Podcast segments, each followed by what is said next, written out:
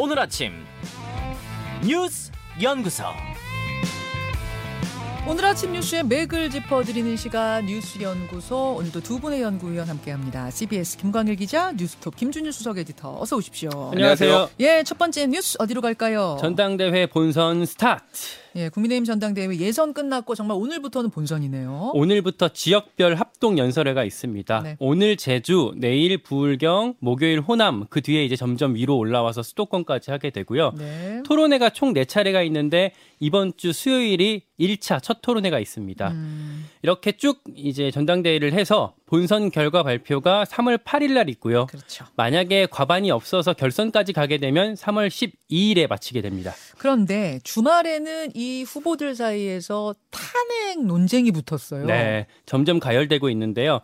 김기현 의원이 도발을 했습니다. 안철수 의원 향해서 현재 권력과 미래 권력이 부딪힐 때 탄핵이라는 사태까지 겪었다라는 말로, 그러니까 뭐 안철수가 되면 나중에 대통령이 탄핵당할 수도 있다 이렇게 아, 뭐 공포감을 조성한 거예요. 아, 사실은 이제 탄핵이란 단어가 음. 이 일종 금기어 같은 거 아닙니까? 네. 그런데 탄핵이란 단어가 나왔기 때문에 지난주에 탈당이란 단어 나왔을 때보다 훨씬 더 큰 충격인 거죠. 네, 예민할 수밖에 네. 없는데 안철수 의원이 바로 반박을 했습니다. 네. 김기현 의원한테. 안철수가 그렇게 두렵냐? 어떤 정신 상태기에 저런 망상을 하냐? 사과해라. 그러니까 말씀하신 것처럼 그 탄, 탈당 논란, 때, 논란 때랑 흐름이 비슷해요. 네. 그러니까 뭐 지난주에 안철수가 되면 윤석열 대통령이 탈당할 수도 있다. 뭐 요, 요거랑 비슷한데. 신평 변호사. 네, 이번엔 후원 회장이 아니라 김기현 의원 본인이 촉발을 했고 그러면서 신경전이 더 거칠어진 모습이고요. 음, 그때랑 마찬가지로 이준석 전 대표가 약간 불쏘시개 역할 하고 있다는 공통점이 있어요. 뭐라고 했습니까 이번엔? 옛날 기사를 공유하면서 네. 김기현 의원이 박근혜 대통령 탄핵 때는 공개적으로 찬성하지 않았냐. 어. 그때 그래놓고 왜 이제 와서 이런 걸로 협박하냐라는 취지로 다시 공격을 하고 있습니다. 어, 열기가 뭐 뜨겁습니다. 일단 금요일 컷오프 결과 뭐 많이들 아시지만 우리도 한번 정리해 보죠. 가나다 순으로요. 김기현, 안철수, 천하람, 황교안 이렇게 네 명이 본선에 올랐어요. 네. 그런데 또 논란이 하나 있는 게 김기현 의원이 주말에 인터뷰하면서 내가 1등이었고 2등이랑 격차가 크다는 언론 보도가 있었다라고 말을 했어요. 이 언론 보도가 실제로 있긴 있었잖아요. 조선일보랑 찾아보니까 조선일보 TV, TV조선이 이제 보도한 거를 묶어서 말을 했던데 네. 근데 여론조사가 비공개잖아요. 근데 이 그렇죠. 비공개를 공표해도 되냐, 그리고 이게 애초에 사실이 맞냐, 뭐 이런 어, 지적이 제기가 안철수 후보 측에서 제기가 됐고요. 음, 그리고 나서 어젯밤에 당 선관위에서 그 언론 보도들도 전혀 근거 없는 내용이다, 뭐 이렇게 음. 설명을 했습니다.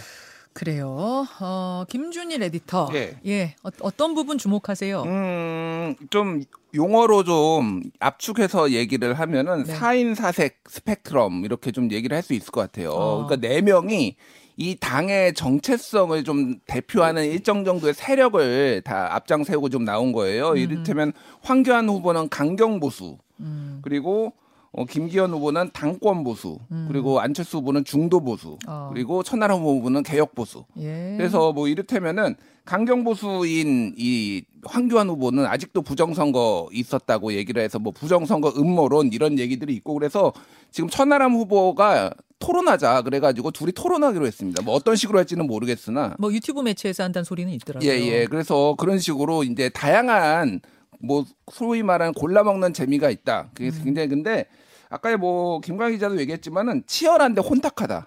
굉장히 혼탁해요. 예. 그러니까 이게 뭐좀 아주 공격적으로 서로 얘기를 하고 있습니다. 그리고 지금 뭐 타, 탄핵이 나온 게 이게 참 탄핵의 강을 건넌 줄 알았더니 다시 지금 돌아와 가지고 음. 지금 하고 있는데 김기현 후보에 대한 비판은 그런 거죠. 그러면은 윤석열 대통령이 탄핵을 할 만큼 잘못이 있느냐? 아예 그러면은 탄 1도 잘못이 없는데 지금 뭐 민주당이나 야당이 탄핵을 시킬 수가 있는 것이냐? 뭐 이런 이제 논란들이 지금 벌어질 수밖에 없는데 어 윤심 뭐 아니면은 대통령을 끌어 끌어들이지 마라 이게 대통령실의 입장이었잖아요. 네. 그런데 이거에 대해서는 또 좀 침묵을 하고 있어요 대통령이. 사실 이 정도면은 대통령실이 경고를 해야 되지 않나 이런 대통령에 대해서 뭐 탄핵 얘기 나오고 탈당 얘기가 나오면 또 이것도 좀 뭐 선택적인 뭐 어, 어, 스탠스다 이런 얘기도 있습니다. 그래서 지금 또 하나는 아까 방금 얘기했듯이 이제 조선일보가 그 뭐 김견 후보가 앞섰다 많이 앞섰다 1등이다 이런 식으로 보도를 한 거가 이게 이제 일종의 어 경성 개입이다 이런 좀 논란들이 있어요. 그래서 그게 이게 애시당초 밝히지 않으면서 지금 계속 논란이 되는 거거든요. 음흠. 그러니까 애시당초 밝혔어야 됐다라는 아, 차라리? 얘기들이 차라리 근데 그렇게 하면 또 이제 한 달 동안은 레이스에 영향 준다 해서 안 밝히는 거잖아요. 원래 룰은. 아니 근데 뭐 여론조사 하면 또 나오는 거고 음. 어느 정도 그래서 이거를 이런 식으로 마케팅을 하는 게 맞느냐 그러니까 전체적으로 보면은 선거 관리가 제대로 안, 안 되고 있고 이거에 대해서도 또 유야무야 넘어가는 지금 분위기라서 그래요? 그렇습니다 그래서 오늘부터 이제 제주도 이제 합동주세를 시작으로 이제 본격적으로 레이스에 들어가는데 네. 상당히 누가 이제 치고 올라올지 좀 관심 관심이 쏠리고 있습니다. 첫 TV 토론은 2월 15일, 그러니까 음. 내일 모레 첫 TV 토론이 열리는군요. 뉴스쇼에서도 뭐 인터뷰 계속 연이어서 릴레이로 좀 준비를 해보고요. 뭐 김가연 기자. 황교안 후보 같은 경우에요. 토론회에 대해서 동아일보 인터뷰에서 이렇게 얘기를 했어요. 지금은 본선에 전념해야 되니까 그 본선 끝나고 나서 토론회를 하겠다라고 얘기를 또 살짝 물러서는 모습을 보였거든요. 아, 그 천하람 후보하고 같이 부정선거 토론회 하는 거 네, 그래서 요 입장은 음. 좀 지켜봐야 될 것 같습니다. 확정은 아니군요. 예. 확정처럼 번호 나왔던데. 알겠습니다. 두 번째 뉴스로 가죠. 쌍특검 변수 이번엔 정의당. 그게 주말 사이에 대장동 특검과 김건희 특검을 어, 하자는 분위기가 이제 민주당에서는 더 강하게 나오고 있고 정의당이 대장동 특검에 대해서 긍정 분위기로 돌아서는 이런 기류 변화가 있었죠. 네, 민주당이 그 쌍특검, 양자특검을 공식화를 했어요. 근데 이거를 하려면 패스트트랙에 올려야 되거든요. 예. 일단 법사위가 법사위에 원래대로 법사위로 올리려면 김도우 위원장이 뭉갤 가능성이 있으니까 패스트트랙으로 돌려야 되는데 그러려면 본회의에서 180석 이상이 필요가 합니다. 음. 아, 근데 정의당이 참여하지 않으면 법약권을 다 끌어와도 177밖에 안 돼요. 네. 그래서 정의당 설득이 관건인 상황인데 여기서 정의당의 입장이 어제 나온 겁니다. 예.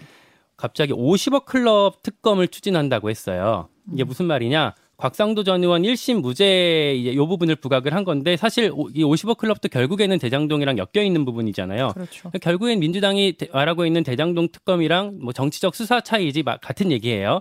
민주당으로서는 요구하겠다고 한 거는 다행인 건데 근데 중요한 게 김건희 여사 특검 같은 경우에는 정의당이 어, 아직 논의할 단계가 아니다라면서 신중론을 폈습니다. 음. 이게 정, 정의당 내부 사정이 어떤지 좀 취재를 해봤는데 네.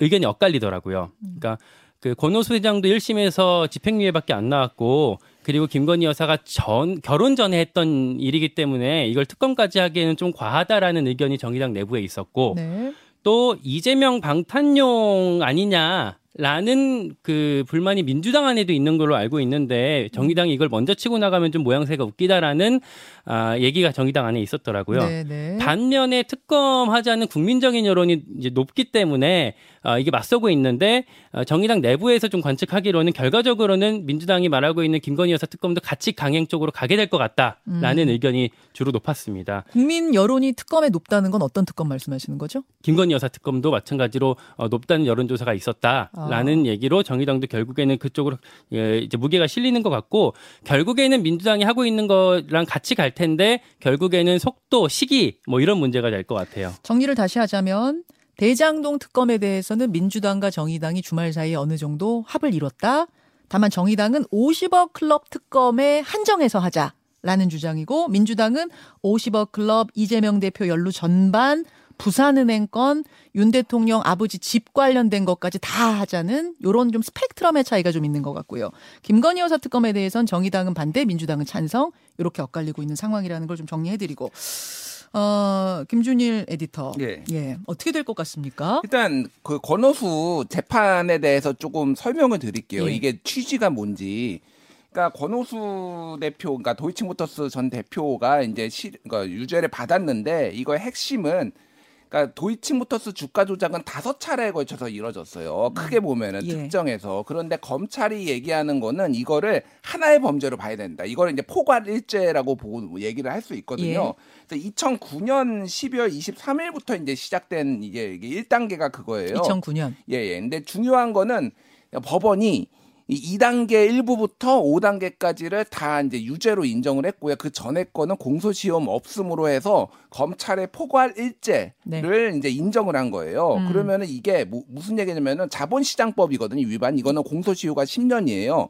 그렇기 때문에 지금 김건희 여사와 관련된 이게 이제 공소시효가 남았느냐 아니었느냐 작년 12월로 끝났느냐 아니었느냐 이런 얘기가 있었는데 이게 포괄 일죄가 되면서 어쨌든 이게 직접적으로 범죄에 관련됐다라면은 공소시효가 남았다라고 봐야 되는 거예요. 음. 그러니까 이- 한마디로 얘기하면은 검사들이 지금 고발이 들어왔는데 1년 이상 뭉개고 있고 뭉개고 있다라는 표현이 저는 더 적당하다고 보는데 왜냐하면은 이거를 혐의 없음 공소권 없음으로 하든지 불기소를 하든지 아니면 기소를 하든지 결정을 해야 돼 이렇게 오랫동안 붙들고 있으면 안 돼요 일반적으로 음. 그런데 이제는 공소시효가 이제 남아 있다라고 사실상 나왔기 때문에 네. 이거는 어쨌든 검찰이 이제 액션을 취해야 된다 기소를 하든 아니든 아, 아. 이렇게 이제 압박을 받을 수밖에 없는 기소를. 하든 아니면 무혐의로 사건 종결하든 뭔가 가부간의 결정을 내려야 된다. 그 결정을 내려야 말씀이신 거죠? 다만 이제 이제 흥미로운 게 뭐냐면은 여기에 이날 권오수 회장 마- 말고도 또 이제 전주들이 있었어요. 돈을 댄 사람들. 이 사람들한테 무죄가 나왔어요. 맞아요. 그러니까 정진석 비대위원장 등등 이제 국민의힘에서는 아, 돈댄 사람들 무죄 나왔는데 김건희도 무죄 아니냐라고 얘기를 하고 있는데 김건희 여사는 단순히 돈을 댄 것이냐 아니면은 시세 조종에 명령을 받고 뭐 사고 팔고 한 것처럼 정말 참여한 것이냐. 이게 또. 쟁점인데 이것도 검찰이 기소를 해봐야 아는 거예요. 그러니까 어. 조사를 안 해보고 어떻게 합니까? 그러니까 기소 여부가 지금 핵심이 됐는데 어쨌든 지금 정의당은 좀 더 보자나 보자라는 거고 민주당은 이제 기, 다릴 만큼 기다렸다. 특검해야 된다. 음. 이번 이거예요. 판결문에 김건희라는 이름 자체는 안 나온 예. 거죠. 안 나왔어요. 예. 예. 요 이야기는 어, 잠시 후에 김남국 의원이 지금 밖에서 준비하고 계세요. 조금 더 자세하게 민주당에서 어떤 이야기들 나오는지 좀 설명 그때 듣도록 하고 예. 네, 민주당의 이번 주 과제가요. 검찰이 이재명 대표 영, 구속영장을 쓰고 있다 뭐 이런 얘기들이 흘러나오고 있어요. 뭐 민주당도 충분히 예상했던 부분인데 그럼 이제 국회로 체포동의안이 가겠죠. 이제 제일 높은 관측은 어, 체포동의안이 부결돼서 불구속 수사가 되는 게 이제 그 관측이 높은데 이게 또 그렇게 쉽지만은 않은 게 배- 민주당이 169석이잖아요. 예. 만약에 거칠게 말하면 20명만 이탈하면 음. 가결 구속될 수도 있는 상황이거든요. 그렇죠. 어, 그러다 보니까 이재명 대표가 비명계의 어떤 이탈을 막는데 이번 주에 사활을 걸 것 같아요. 이제 지번, 지난번에 민주당의 길 직접 갔던 것처럼 음. 네. 어, 이런 부분들을 이번 주 관전 포인트로 보시면 되겠습니다. 그렇죠. 이번 주에 체포 동의안이 국회로 올 것 같다. 가능성이 이 부분 있습니다. 잠시 후에 또 질문해 보도록 하죠. 다음 이슈로 갑니다. 지진 사망자 3만 명 넘었다. 튀르키예 시리아 강진 일주일째인데 두 나라 사망자 합하면 3만 3천 명. 이건 이제 발견된 사망자의 하나인 거잖아요. 네, 그것도 하루가 다르게 불어나고 있습니다. 네. 튀르키예 재난관리국 집계한 게 2만 9,600명이고요. 예. 거의 3만 3만 명에 육박하죠. 시리아에서는 3,500명이 숨진 것으로 기록이 되고 있습니다. 음. 게다가 유엔에서 뭐라고 했냐면 사망자 수가 현재 두 배 넘어설 수 있다라는 전망까지 나왔어요. 음. 뭐 계속 언론 보도 보면은 140 140시간 만에 생還했다, 150시간 만에 구조됐다 뭐 이런 것들이 나오고 있기는 한데 기적적인 얘기들이 나오긴 있긴 한데 갇혀 있는 사람이 너무 많아서 전반적으로 좀 안타, 안타까운 상황이 계속되고 있고요. 네. 치안 문제가 걱정이 큽니다. 약탈이 점점 많아지고 있고요. 빈집털이 뭐 자동차 훔쳐가는 경우가 빈번하대요. 어. 총격전까지 벌어지기도 했고 음. 그래서 이런 치안 문제 때문에 독일이랑 오스트리아 구호대는 구조 작업을 한때 중단하기까지 했고 어. 이스라엘 팀은 아예 지금 철수를 해버렸답니다. 그래요. 네, 이런 어, 치안이 어려움들이- 위험하다고 예, 어, 자국민들 뺀 거예요, 말하자면. 네 그렇습니다. 아이고 그 진짜 뭐 지금 골든 타임은 훨씬 넘겼죠. 훨씬 넘겼지만 그 속에서 또 구조되는 생환해 오는 어린이를 봤는데 일주일을 그 밑에서 깔려 있다가 구조가 되고 나서 콜라 먹고 싶다고 얘기하는 그 천진한 아이를 보는데 얼마나 눈물이 나던지 참 김준일 에디터 예, 상황이 일단- 정말 심각해요. 예, 정치적인 맥락을 좀 말씀드리면 5월 달에 대선이 있어요. 지금 어, 트- 터- 투르키예요. 튀르키예가. 예, 그래서 지금 에르도안 대통령에 대한 좀 불만들이 폭발하고 있는데 그 정부에서는 지금 건설업자 113명에 대해서 체포영장을 했습니다. 한마디로 부실 건축을 했다라는 거예요. 그래서 조금 강하게 이제 처리를 하려고 하고 있는데 네. 지금 그런 부분들이 지금 어떻게 될지 봐야 될 것 같습니다. 지금 대선으로 에르도안 대통령이 바뀔 수도 있을 것 같은 지금 현지 분위기는 아유, 그런 뭐 민심이 상황이에요. 흉흉하던데요. 예, 예. 여기까지 두 분 수고하셨습니다. 고맙습니다. 감사합니다.